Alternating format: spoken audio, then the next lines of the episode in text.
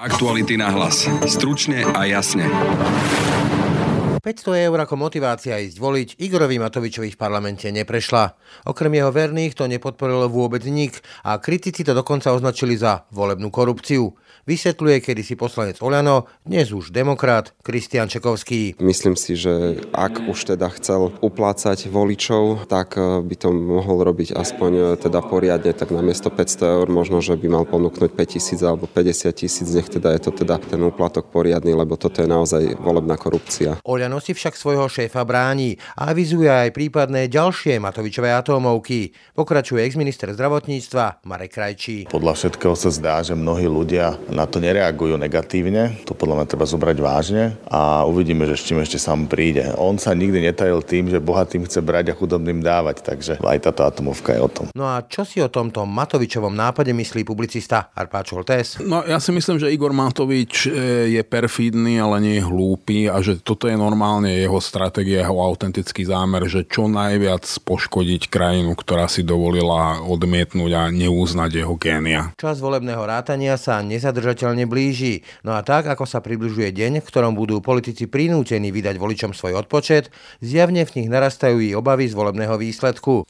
Parlament sa tak čoraz viac stáva doslova semenišťom všakovakých a nerazí priam bizarných nápadov a insitných politologických úvah.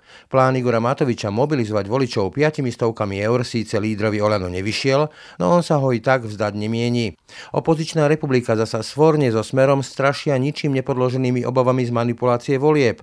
V pléne sa kopia nápady, ako kde koho zdaniť, zregulovať, či naopak, komu zasa niečo zo spoločného rozdať, alebo aspoň pridať. No a medzi tým sa nám tu tento štát doslova rozsýpa pod rukami. Drvá väčšina ľudí na Slovensku nevníma samého seba ako súčasť štátu. My tu vnímame štát ako nejakú tretiu, zväčša nepriateľskú entitu. Počúvate aktuality na hlas, dnes o dianí v parlamente, ako i politickej glose tohoto diania v rozhovore s publicistom Arpádom Šoltésom. Pekný deň a pokoj v duši prajú Adam Oleš a Brane Dobšinský. Slovensko čakajú na jeseň predčasné parlamentné voľby. A tak poslanci v parlamente predkladajú rôzne návrhy. Jedným z nich je aj 500 eur za účasť vo voľbách. Podľa Richarda Rašiho zo strany Hlas ide o jasnú predvolebnú korupciu. Igor Matovič ukázal, čo je to volebná korupcia v praxi. Dávať 500 eur za to, aby niekto išiel voliť, je čisto o tom, aby išli aj voliť ľudia, ktorí nevolili kvôli Matovičovej 500 eurovke a dali hlas jemu. Dokonca aj nejaké prieskumy ukázali, že naozaj čas voličov pri týchto 500 eurách by išla a volila Olano Igora Matoviča, takže chvála Bohu, že to neprešlo. Ale bohužiaľ Igor Matovič a jeho atomovky sú nebezpečné pre Slovensko, lebo každý jeho nápad buď ohrozuje verejné financie, alebo aj integritu celého Slovenska, alebo polarizuje spoločnosť. Takže všetko, čo bude prinášať, bude robiť zle, bude zhoršovať náladu, bude ľudí polarizovať a asi by už žiadne rokovanie parlamentu s takýmito bodmi do, do volieb nemali byť. Viete, kto príde voliť kvôli 500 eurám? No najmä tí ľudia, ktorí sú v hmotnej núdzi, určite by to boli marginalizované komunity, pre ktorých je 500 eur obrovský peniaz, čiže preto hovorím o tom, že tento šialený nápad nemá len dopad na rozpočet vo vieme možno až 2 miliard eur, ale jeho jediným cieľom Jura Matoviča je to, aby ostal nielen v parlamente, ale možno aj vo vláde. Strana Smer a Republika spochybňujú voľby, ktoré majú nastať. Čo na to hovorí strana Hlas? Pri každých voľbách sa stane, že sa urobí chyba. Potom už neviete, či bola vedomá alebo nevedomá, ale stane sa, že proste výsledok v komisie je iný, ako sa zjaví, niekedy preto, že sa urobí chyba pri prepise alebo niekde inde. Republika a Smer asi majú nejaké informácie, ktoré my nemáme, ale v každom prípade je dôležité, aby ľudia vnímali, že voľby boli férové a to jedinou možnosťou, keby pochybnosti mali byť, je to, aby keď komisie dajú nejaké výsledky, aby ich niekto paralelne zapísal a potom porovnal, či to, čo je zverejnené, je to, čo išlo z komisí. A tak to bude kľud. Zatiaľ o žiadnych konkrétnych veciach neviem, preto ani neviem sa vyjadriť k republike, ale smeru, alebo smeru, ale pokiaľ by mali byť pochybnosti v spoločnosti, nech sa robí paralelné ščítavanie, čiže veľmi jednoduchá vec. Každá komisia, ktorá nahlási výsledok na centrálu, niekto to napíše aj v regióne, dá sa to dokopy, spočíta, porovná sa to s tým, čo vyjde z počítača v úvodzovkách a keď to bude v poriadku, môžu byť všetci kľudní, že voľby boli férové. Vnímate, že takéto spochybňovanie môže mať nejaké následky? Napríklad videli sme to aj v Spojených štátoch, keď Donald Trump niečo takéto spochybňoval a potom sa mali útok na kapitol. No bol by som veľmi nerad, aby bola nálada taká ako v Spojených štátoch, lebo keď sa spochybnia výsledky, spochybní sa legitimita volieba sa a akákoľvek vláda vznikne, bude spochybnená v prvom kole. Takže preto vravím, že ideálne je vyvrátiť pochybnosť a vravím, pokiaľ by tá nálada bola nastavená k voľbám tak, že ľudia neveria, tak každá strana predsa môže mať zástupcov v okrskovej komisii. Títo zástupcovia môžu tie výsledky poslať na svoj okres, na svoj kraj a porovnať, či je to, čo bude zverejnené, či je také isté, ako to bolo v tej komisii. Takže každá strana túto možnosť má a verím, že to aj využije a bude kľud a voľby budú úplne legitimné a hlavne budú im ľudia veriť. Nie je to nejaká taktika. To netuším, ja no, do hlavy nevidím ani nechcem. Bývalý poslanec za hnutie Oľano Kristian Čekovský prirovnáva Igora Matoviča k Štefanovi Harabinovi a vidí v nich podobnosť. Ja si myslím, že v tomto prípade predseda hnutia Oľano už tak hľadá také medzery v zákonoch a mne to až trochu pripomína jedného takého človeka, ktorý pôsobil v politike, volá sa Štefan Harabin, ktorý tak silou mocou vždy vo svoj prospech hľadal skulinky v zákonoch, aby mohol využívať zákon vo svoj prospech. Aj tu, ako vieme, tak Igor Matovič predložil, pokiaľ sa nemýlim, ten návrh krátko predtým, ako sa o ňom hlasovalo a bol zmietnutý zo stola a on ho stihol teda ešte dať do parlamentu, aby sa znovu mohol, znovu mohla táto téma otvoriť a aby ju mohol nejakým spôsobom živiť ešte ďalšie týždne. Čo sa týka toho samotného návrhu, tak ja samozrejme tento návrh považujem za škodlivý, najmä teda z toho hľadiska, že je to jednak príšerne drahé. Myslím si, že ak už teda chcel uplácať voličov, tak by to mohol robiť aspoň teda poriadne, tak namiesto 500 eur možno, že by mal ponúknuť 5000 alebo 50 tisíc, nech teda je to teda ten úplatok poriadny, lebo toto je naozaj volebná korupcia. Že takto to vnímate, že to je čisto uplácanie voličov? Samozrejme. A myslíte si, že by mu to aj pomohlo? Že by tí voliči volili práve jeho? Lebo ako by to malo dopad, keby to prišlo či už aj v rozpočte, ale aj z toho hľadiska, že by akí ľudia by prišli k tým voľbám potom? Viete čo, nie som nejaký úplný analytik akoby týchto dát, e, že či by mu to pomohlo, nepomohlo, nejaké prieskumy sme už videli, ale v každom prípade si myslím, že toto je teraz taká téma, ktorej sa drží a ktorú potrebuje ako keby živiť a, a asi už teda iný obsah do konca volebného obdobia neponúkne. Smer a republika prišli s témou, kde hovoria o spochybňovaní volieb. Aké môže mať toto dopad a čo na to hovoríte? Tak vidíte, že v podstate každý, každá politická strana potrebuje do, do konca volebného obdobia alebo teda v čase predvolebnej kampane nejakú tému, ktorá im bude srdcu blízka. Igor Matovič si vybral e, odmeňovanie voličov a republika, alebo teda nielen republika, myslím, že teda, že Smer republika a ďalší dezinformátori sa vybrali cestou spochybňovania volieb. Ide v podstate o modelový príklad, alebo teda podobný príklad, ako sme videli v zahraničí, konkrétne v Spojených štátoch, kde výsledky volieb spochybňoval Donald Trump a doteraz e, sa mu nič také nepodarilo dokázať, ale na druhej strane zasial takéto, ani nie že semienko pochybnosti, ale vyslovene vlnu dezinformácií a toto nie je nič prekvapujúce, že u nás sa takejto e, témy a takejto príležitosti chytili a chopili poslanci, respektíve predstavitelia strán, ktoré tu posledné tri roky nerobili v podstate nič iné, iba šírili dezinformácie a snažili sa rozvrátiť spoločnosť alebo rozdeliť spoločnosť na dva tábory. Tá, ktorá bude dôverovať odborníkom, vedcom, faktom a na tú druhú skupinu, ktorá nebude dôverovať v podstate ničomu, prípadne bude spochybňovať alebo bude na pochybách voči všetkému, čo sa tu deje, či už to bola pandémia, vojna na Ukrajine a teraz sa blížia voľby, takže si povedali, že budú spochybňovať výsledky volieb. Myslíte si, že majú na to nejaké dôkazy alebo tomu veria, alebo je to čisto taktika? Je to určite taktika. Ak majú dôkazy, museli by ich predložiť, ale ja naozaj ne, neočakávam ani, ani nevyzývam, ani nechcem, aby som sledoval ďalšie nejaké tlačovky k tomuto, keď asi sa tomu nevyhneme. Nezaradený poslanec Tomáš Taraba očakával od Igora Matoviča lepšie nápady ako príspevok 500 eur za účasť vo voľbách. Rovnako si myslí, že blížiace sa voľby nemajú byť prečo zmanipulované.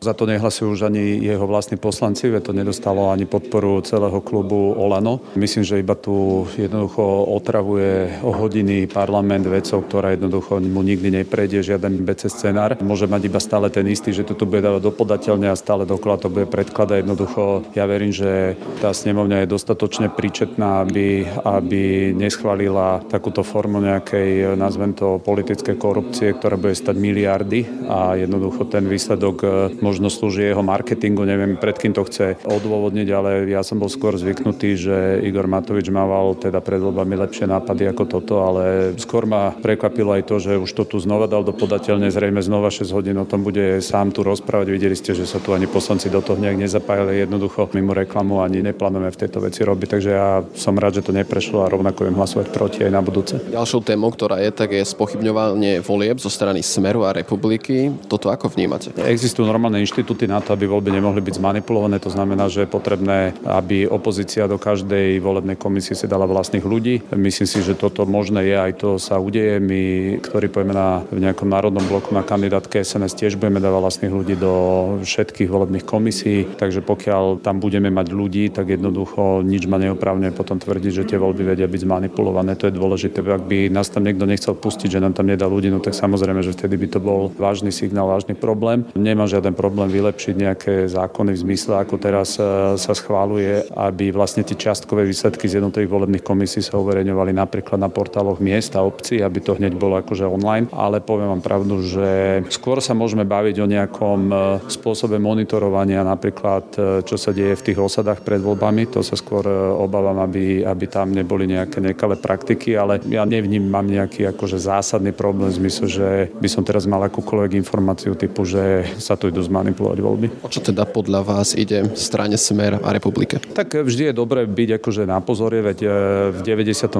tiež opozícia hovorila, že Mečer ide zmanipulovať voľby a slúžilo to k nejakom takom, také mobilizácii aj členskej základne a podobne. Myslím si, že aj taký preventívny odkaz, že ani sa o to nepokúšajte, to tiež môže byť v tomto niečom. To ja osobne, pokiaľ naozaj e, opozícia si splní svoju úlohu a dá svojich zástupcov do tých komisí, tak ja by som takéto tvrdenie nešeril. Nie je to nejaká taktika, že ak by tie voľby nedopadli podľa ich predstav, že potom by mali možnosť hovoriť, že my sme to hovorili a určite to bolo zmanipulované. Tej kreativity, e, keď prehra jedna alebo druhá strana je veľa, ale ja sa obávam, to už sú potom také argumentácie, aby to, aby to nevyústilo potom už kam, akože do občianskej vojny alebo do čoho, lebo keď... Podobné ako sa stalo v Amerike, keď tie podobné reči mal aj Donald Trump, že tie voľby budú zmanipulované a po voľbách to tvrdil. Tak aj v Brazílii sa to deje aj podobne. Ja si myslím, že zase ako, ja nemám problém byť veľmi tvrdý ku koalícii aj som a vidíme, že je tu rozklad veľmi veľa inštitúcií, ako fungujú. Veľmi ma napríklad vyrušilo, že Eduard Heger aj pri posunutí tých migov nevyužil ústavný súd, lebo nemôžem sa tu odvolávať na nejakú pofidernú analýzu, ktorá ani nechce ukázať, keď ne, nevyužil, by som povedal, služby štátnej inštitúcie, ktorá len na toto je opravnená, teda ústavného súdu, keď mal pochybnosti ústavné. To všetko dezintegruje toto štát, ale nepovažoval by som teraz za rozumné, aby sme podsúvali nejakú verziu, že viete čo, proste budú tu zmanipulované voľby. Jednoducho my máme ako opozícia všetky nástroje tomu zabraniť. Za predpokladu, že budeme mať vo všetkých volebných komisiách svojich ľudí a budeme dohliadať na sčítavanie tých hlasov, tak e, jednoducho už posunúť tú informáciu, že takýto je výsledok vo volebnej komisie, čiastkovej volebnej komisie a posúva sa to ďalej, to už sa dá odkontrolovať. Hej. Takže akože opatrnosť je úplne prirodzená, keby zase dnes opozícia, to isté svojím spôsobom bude opatrná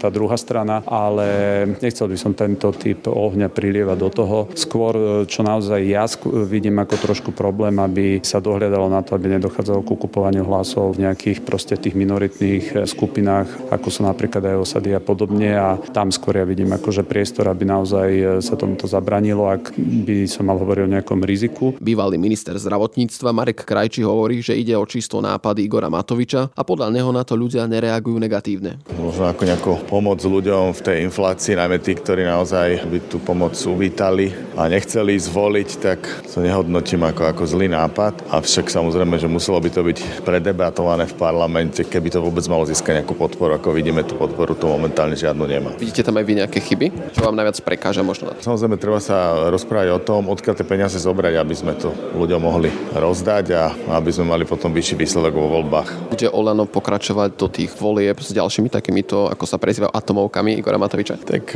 to uvidíme, no toto sú naozaj nápady samotného Igora Matoviča. Podľa všetkého sa zdá, že mnohí ľudia na to nereagujú negatívne. To podľa mňa treba zobrať vážne a uvidíme, že s čím ešte sám príde. On sa nikdy netajil tým, že bohatým chce brať a chudobným dávať, takže aj táto atomovka je o tom. A pomôže to k tomu, aby tí ľudia prišli k voľbám? Myslíte, že by ich to presvedčil? Tak určite je to silná motivácia. A či by to malo byť 500 eur alebo nejaká iná suma, to je potom sa na diskusiu. Smer a republika posledné týždne hovoria o tom, že tie voľby, ktoré prídu, môžu byť nejakým spôsobom zmanipulované a spochybňujú to.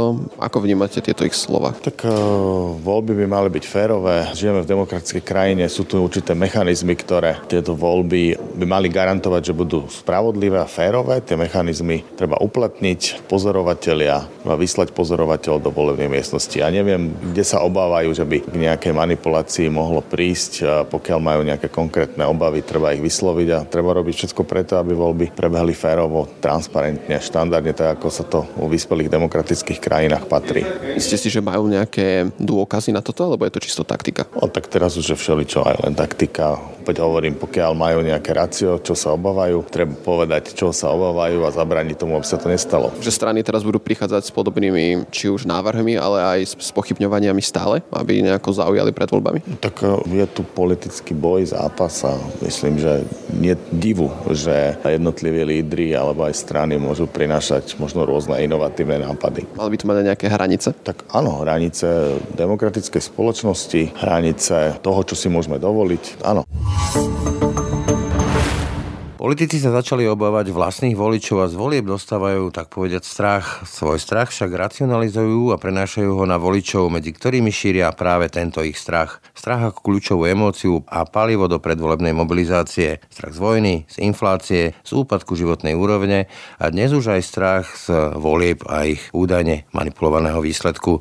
Niektoré strany tak už otvorene a bez hamby útočia na úplne prvú signálnu sústavu. Republika Smer hovorí o podozreniach z možnej manipulácie manipulácie volieb. Igor Matovič si chce kúpiť voličov za ich vlastné peniaze a to sme ešte nie ani v predvolebnej, oficiálnej predvolebnej kampani témy pre publicistu Arpada Šoltesa. Vítaj. Ahoj a dobrý deň našim poslucháčom. Skúsme sa zastaviť najprv u týchto dvoch e, nápadov, to znamená 500 eur za voľby. Igor Matovič to potom preklasifikoval za akési bolestné za 30 rokov demokracie, čo je už úplne bizarné vysvetlenie. V čom je to podľa teba škodlivý nápad? Ja si myslím, že to nie je predvolebná korupcia, ale dosť desím, že keď príde voliť volič, ktorého nemotivuje volebný výsledok, ale 500 eur, tak e, nemyslím si, že to je celkom legitímna motivácia. Videl som nejaký prieskum, ktorý už e, meral účinok týchto 500 eur na volebnú účasť a bol naozaj solidne vysoký, teraz si presne nespomeniem na čísla, ale boli to rádovo, že desiatky percent oprávnených voličov navyše, čo je veľmi zábavné. Ja by som tiež nehovoril o volebnej korupcii, pretože to sú ľudia, ktorí s veľkou pravdepodobnosťou prídu, možno dajú neplatný hlas v lepšom prípade, každopádne zúčastnia sa volieb, vezmu si 500 eur a možno, že práve na trud z toho dia niektorej z najnepričetnejších strán na politickej scéne.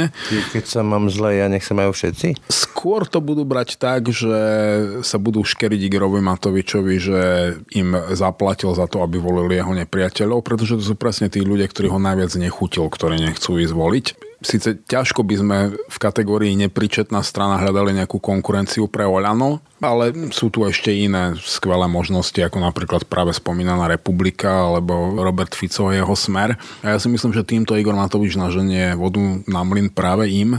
Ja si nemyslím, že on by si toho nebol vedomý. Ja mám z neho taký pocit, ako keby sa on, tak ako si ho ľudia zvolili, aby sa pomstil za všetkých skutočné a domnelé príkoria 12 rokov vlády Roberta Fica, lebo bol uveriteľný, že on je ten pomstichtivý typ, ktorý sa bude mstiť aj za nich. Takže teraz ako keby sa chcel pomstiť celej krajine za to, že ho odmietla. Keď ma nemáte radi, tak e, nech to sa celé potopí takto? Takto to vidím. Keby nič iné, vyhodí von oknom 2 miliardy, ktoré tu budú zúfalo chýbať a to sú 2 miliardy v dôsledku ktorých tu podľa mňa budú umierať ľudia napríklad pre skolabované zdravotníctvo a výhľadovo budú časom oveľa horšie žiť pre kolabujúce školstvo. Naozaj 2 miliardy eur je neuveriteľne veľa peňazí, ktoré budeme musieť zaplatiť, respektíve my ich nevieme vygenerovať investovať naviac, my ich niekde budeme musieť ušetriť, niekde zobrať, kde budú no, chýbať. MBS akurát e, vydala také varovanie, že festival a hostina sa skončili, že také tie plošné kompenzácie na to už nemáme,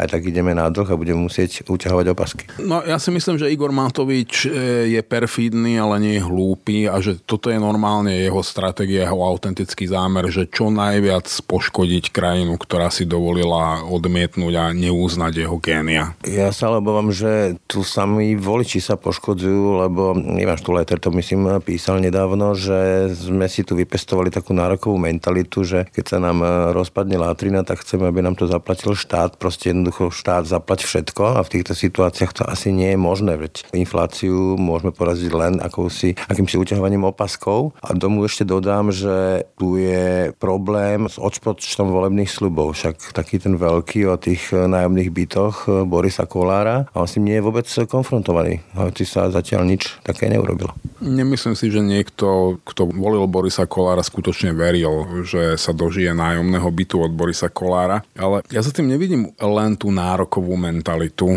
že presne keď mi padne latrina, nech mi ju niekto príde opraviť. Ja za tým vidím skôr to, že bežný slovenský občan, teda drvá väčšina ľudí na Slovensku nevníma samého seba ako súčasť štátu. My tu vnímame štát ako nejakú tretiu, zväčša nepriateľskú entitu. Niečo také ako za socializmu, že kto nekradne, okrada svoju rodinu, či zo spoločného to nekrváca? Áno, bolo to presne to za socializmu, že kto nekradne, okrada svoju rodinu, ale ja si myslím, že toto nie je produkt socializmu, to je oveľa staršie, to je produkt uh, tunajšej populácie, ktorá vlastne žila na najzaostalejšej periférii Uhorského kráľovstva, ktoré bolo najzaostalejšou perifériou vtedajšieho západného alebo kresťanského sveta. A feudálne vzťahy, ktoré tu boli, boli ešte aj na feudalizmus také povedame, že súrové, drsné, primitívne. V podstate tu naozaj každý drobný pán Grof bol pánom života a smrti a tie jeho poddaní naozaj nemali šancu oni sa od, odnaučili bojovať, lebo vedeli, že,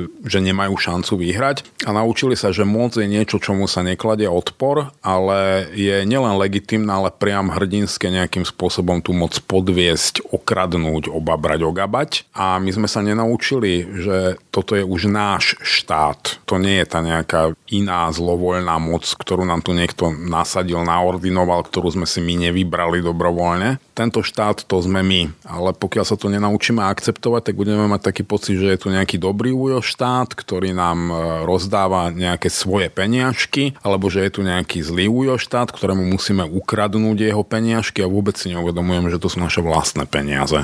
A že... Je to nefunkčný štát, e, keď už nám z Českej železnice odkazujú, že chlapci, ako dáte si dokopy tie vaše kolajnice, lebo budeme vás pokutovať. Rozpadajú sa tu nemocnice, rásochy sa stavali ešte, ja som bol mladý za socializmu, potom sa zrútili teraz zase a stále nič. A toto ľuďom akoby vôbec nechýba. A sú celí potešení, že mohli by dostať 500 eur na voľby. A ako by mohol byť štát funkčný, keď ho ľudia nepovažujú za svoj? Pretože keď ten štát nepovažuje nikto za svoj, tak potom tých pár ľudí, ktorí my síce formálne vieme, že oni len majú zapožičanú moc, ktorá pochádza od e, občana, ale ani oni sami to tak, ani občan to tak necíti, ani oni sami to tak necítia, čiže ktokoľvek je v nejakej ústavnej funkcii, tak má pocit, že on je štát. A, a je, jeho občania a voliči majú pocit, že on je štát. A keď ho nemajú radi, tak sa správajú k štátu nepriateľsky. Obzvlášť, keď ten človek je úplný diletant a nevie, akým spôsobom sa prevádzkuje štát, tak ten štát nemá prečo a nemá ako fungovať, pretože na jeho fungovaní vlastne nezáleží občanovi, na jeho fungovaní nejak zvlášť nezáleží tomu, kto sa s ním síce identifikuje, ale zároveň sa k nemu správa ako dobyvateľ na okupovanom území, v podstate len koristí jeho zvyšky, jeho zdrojov, ktoré ešte zostali. Na tým pádom nemôže fungovať vôbec nič, toto považujem za úplne prirodzené. Vieš, čo sa zrodila mafia na juhu Talianska z nefunkčného rozpadajúceho štátu, ktorý nebol schopný zabezpečiť ani bezpečnosť občanom, tak ľudia si hľadali paralelné cestičky tých svojich rôznych donov. To je priam otvorená brána pre to, čím tu vykrikuje teraz Igor Matovič, že sa vráti mafia a ovládne tento štát. Ono, tá talianská mafia alebo sicilská mafia vznikala ešte vtedy, keď trvali reálne feudálne vzťahy, keď na tej Sicílii vládli feudálni mocipáni a keď mali poddaný pocit, že sa nemôžu žiadnym spôsobom domôcť nejakej spravodlivosti, tak mafia bola taká svojpomocná organizácia, z ktorej potom vyrastol časom nejaký organizovaný zločin, ale ona vlastne nezačínala úplne vyslovene ako zločinecká organizácia, ale tiež ako akýsi odpor voči... štátu. Áno, odpor voči oficiálnej moci, ktorý zároveň nejakým spôsobom organizoval spoločenské vzťahy. A áno, my dnes máme na Slovensku veľmi podobnú spoločenskú situáciu. Otázka je, že či to budú práve tieto typy mafií, ktoré to ovládnu, pretože povedzme si, že mafia aspoň má nejaké svoje vlastné zákony a pravidlá, ktoré rešpektuje. U nás vlastne nikto nerešpektuje žiadne pravidlá, ani politici, ani občania v tomto si nemajú navzájom čo vyčítať. Keď už hovoríme o týchto mafiách a o tom varovaní Igora Matoviča, ktorý hovorí, že toho 30. septembra decembra nám tu končí demokracia a vráti sa Robert Fico v plnej paráde, takého, ako sme ešte nepoznali. No, už máš zbalené? Ja s Igorom Matovičom v tejto jednej veci úplne bezvýhradne súhlasím a Igor Matovič je za to plne zodpovedný. On naozaj on resuscitoval Roberta Fica, dokonca podľa mňa ho naozaj že vzkriesil z politicky mŕtvych. Robert Fico bol po ostatných voľbách politická mŕtvola, pochovaná v pokročilom štádiu rozkladu a nebyť Igora Matoviča, dnes sme dávno zabudli, že nejaký Robert Fico existoval. No, on dneska nevyzerá na toho Lazara, práve naopak je v životnej forme, toho roky sledujem a naozaj deň čo deň diktuje verejnému diskurzu to, čo chce. A ja už ani neviem, ako to komentovať, lebo to už sú nepokryté vyhlásenia, keby koordinované s Kremlom o našej zahraničnej politike. Dosť sa toho obávam. Ty nie? No, treba počúvať, čo hovorí Robert Fico, pretože on nikdy nebol za celej svojej politickej kariéry taký autentický ako teraz. Teraz nám konečne naozaj úprimne hovorí, čo si myslí a aké je jeho videnie sveta. A ona veľmi jednoznačne hovorí, že my patríme do ruského sveta. To je ten ruský mier, ktorý môžeme vykladať ako ruský mier alebo aj ako ruský svet. Pretože pre Roberta Fica právny štát nie je priateľná forma správy veci verejných. On pochopil, že to je pre ňoho najväčším ohrozením. A ak sa mu teraz podarí vyhrať voľby, to už nebude ten Robert Fico, ktorého si pamätáme, ktorý bol pragmatický a možno bol zodpovedný za veľa škaredých vecí. A sa páčiť Brusel napríklad. No, on videl svoju politickú a ekonomickú a osobnú budúcnosť samozrejme v Bruseli, ale on naozaj nikdy nesiahol napríklad na slobodu médií. Ani tajnú službu nezneužíval, čo si ja pamätám, ale dneska keby mu to bolo jedno. Nikdy sa nesnažil siahnuť na nejaké základné demokratické inštitúcie. Bola to taká nie úplne dokonalá demokracia, bol to skôr taký fake, ale naozaj on nechal fungovať nejakú slobodnú, otvorenú občianskú spoločnosť, ktorá mu v zásade neprekážala a teraz to už tak nebude. On nepripustí, aby sa ešte niekedy musel báť o svoju osobnú slobodu a o svoju osobnú budúcnosť. To znamená, že on už nikdy nepripustí, aby tu ešte niekedy boli voľby v takej forme, ako ich poznáme. Oni tu, kontroly, hej, jeho. Oni tu samozrejme budú aj naďalej, ale bude to taký typ volieb, aký máme v Maďarsku, alebo aký poznáme z Ruskej federácie. V Maďarsku to popisujú ako, že stále hráme futbal a stále je tam rozhodca a stále ho hráme podľa rovnakých pravidiel, stále je tam rovnaký počet hráčov na ihrisku, ale hráme ho do kopca. Viktor Orbán hrá dole z kopca a jeho opozícia hrá do kopca. No a fut, hrať futbal do kopca to asi nevešti úplne dobrý výsledok pre nikoho. Jednoducho potlačí akúkoľvek slobodnú občianskú spoločnosť, akúkoľvek opozíciu. Nemusí on nič vymýšľať, toto všetko je dávno vymyslené a plne funkčné. Funguje to v Rusku, funguje to v Maďarsku. Jediný rozdiel je v tom, že Robert Fico nebude mať 10-15 rokov, aby pomaly uvaril žabu, on to bude musieť urobiť naozaj rýchlo a špinavo, aby tu skonsolidoval pomery. Čiže bude robiť e, škaredé veci, na ktoré možno ani nebude hrdý, a možno aj bude, a možno mu to bude jednoducho ľudsky úplne jedno. Treba počítať s tým, že Slovensko pod e, ďalšou vládou Roberta Fica bude vyzerať naozaj úplne inak a v tom okamihu to pravdepodobne dôjde aj jeho voličom, tak ako to v konečnom dôsledku veľmi rýchlo došlo aj voličom Igora Matoviča, že sa pomýlili, keď e, mu dávali svoj hlas, len to už bude neskoro. Igora Matoviča sa ešte dá zbaviť v normálnych demokratických voľbách, Roberta Fica sa už týmto spôsobom nebude dať zbaviť. O tom som skalopevne presvedčený. V každom prípade to bude Slovensko, použijem teraz ten termín, ktorý asi bude kľúčový v kampani, mierové, aspoň tak o tom hovorí, alebo chci mierové, ako to používajú Česi. To bude asi kľúčovou témou kampane, teda to, čo sa bude diať na Ukrajine. No a možno ako dopadne hlas, lebo dostali sme sa až tak ďaleko, že sa tu pro demokratická časť politického spektra, nemám rád tento termín, ale použijem ho z pracovných dôvodov, teda či už je to Heger alebo Sáza a tak ďalej, budú musieť spoliehať na Petra Pellegriniho so všetkou jeho minulosťou aj minulosťou ľudí ako Saková, Raši, Tomáš. To sme sa kam dostali a podľa teba toto je utilitárna voľba? Spoliehať sa, keď na to príde na hlas Petra Pellegriniho alebo je to začiarov? Podľa mňa to vecne nesedí, pretože to nie je o tom, že sa tu bude nejaký Eduard Heger alebo Richard Sulík alebo Boris Kolár spoliehať na Petra Pellegriniho, ktorý podľa mňa neurobi nejaký zázračný volebný výsledok. On je o tom, že či sa môže Peter Pellegrini spoliehať na tzv. prodemokratické strany, že sa vôbec dostanú do parlamentu, lebo ja o tom teda nie som presvedčený. Tu môže naozaj nastať situácia, že v parlamente budú 3 až 4 politické strany. A naši kamaráti. Ja tam kamarátov nemám, žiadnych, ale je, nie je to možno vysoko pravdepodobné, ale je v medziach možného, že bude v parlamente len Robert Fico s Republikou a s Petrom Pelegrinim. V tom prípade bude Peter Pellegrini celkom jednoznačne v opozícii. Možno s odretými ušami prelezie do parlamentu progresívne Slovensko, hoci podľa tých signálov, na ktoré sa dívam ja, bude ešte veľmi, veľmi strácať progresívne Slovensko vo volebnej kampani a tým ostatným stranám ako dovolieb ďaleko. Ešte ani kampaň, či je ťažko odhadnúť. Bola by to väždba, ale podľa mňa každá jedna je v akútnom ohrození, že neprelezie cez 5-percentné kvórum. Ja som ešte chcel ale k tej téme toho mieru a tu Roberta Fica, respektíve jeho voličov často čítajú, ako že to sú nejakí rusofili a že Robert Fico tu oslovuje tú rusofilnú populáciu, ktorá tvorí minimálne polovicu Slovenska. Ja si myslím, že toto je úplné zlé hodnotenie spoločenskej situácie alebo vôbec mentality spoločnosti. Na Slovensku som presvedčený, že počet rusofilov v tejto 5,5 miliónovej populácii sa ráta na desiatky alebo možno stovky.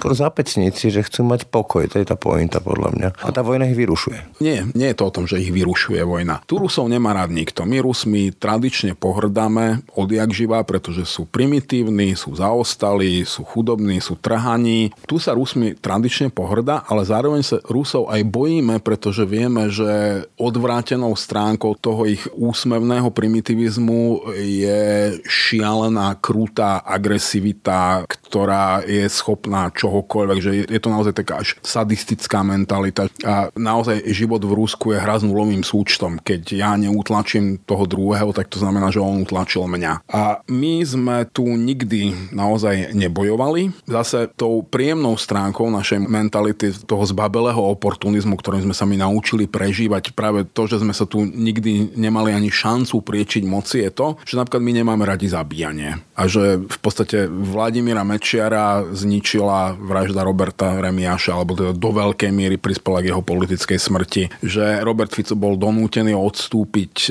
z postu predsedu vlády po vražde Jana Martiny. To je to, že slovenská spoločnosť neakceptuje vraždenie a zabíjanie, ale zároveň sa to hrozne bojí a jednoducho tu ľudia nechcú, aby jedného dňa prišli Rusi a robili im to isté, čo robia Ukrajincom. Oni, oni si nemyslia, že Rusi denacifikujú Ukrajinu. Oni úplne presne vedia, čo tí Rusi na Ukrajine robia. Oni vedia, že z nás... Radi, že to robia im a nie nám, hej? Oni vedia, že znásilňujú ženy a deti, že ich potom vraždia, že tam prebieha genocída a nechcú, aby genocída prebiehala aj na Slovensku. Boja sa toho, že tí Rusi prídu a pre prípad, že by prišli, chcú vyzerať ako ich kamaráti, že nech ich teda znásilnia, ale nech ich aspoň nepozabíjajú. A keď nás znásilnia, to nie je taký veľký problém, lebo keď potom znásilnení povieme, že to bola láska, tak si ešte aj zachováme seba úctu a národnú hrdosť. A toto Robert Fico veľmi presne trafil. On im hovorí presne to, že tí Rusi sem prídu. Nerátajte s tým, že Ukrajina je schopná sa ubrániť, pretože v Amerike budú prezidentské voľby a keď to vyhrá republikánsky kandidát, všetko bude inak. Rusi budú tu parkovať na našej hranici onedlho a vy, keď nechcete, aby vás povraždili, sa musíte tváriť, že ste ich kamaráti. A keď vás budú chcieť znásilniť, stiahnete si gate dobrovoľne a podáte im lubrikant. Nebudete sa priečiť. A oni to akceptujú. A preto si myslím, že Robert Fico je víťazom volieb, pretože bol schopný nastoliť túto tému a bol schopný ju správnym spôsobom uchopiť. No a s týmto odkazom na kultový film, respektíve divadelnú hru Polnočná omša, teda jeden brat gardista, druhý partizán, sa lúčim s Arpadom Šoltesom. Ďakujem ti za rozhovor. Ďakujem pekne a do počutia našim poslucháčom.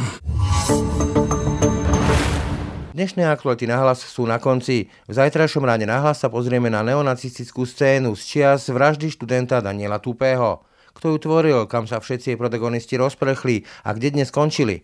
Odpovie Daniel Milo. V tom dnešnom ráne sme sa zasa ohliadli na rok vojny na Ukrajine. Optikou, a to doslova, vojnového fotografa Jana Husára. No a odporúčame vám aj článok kolegu Tomáša Kyseľa o tom, ako minister vnútra opakovane narábal s utajovanými dokumentami bez toho, aby na to mal príslušnú previerku. Tak a to už je všetko. Pekný deň a pokoj v duši prajú. Adam Oleš a Braň Robšinský. Všetky podcasty z pravodajského portálu Aktuality.sk nájdete na Spotify a v ďalších podcastových aplikáciách.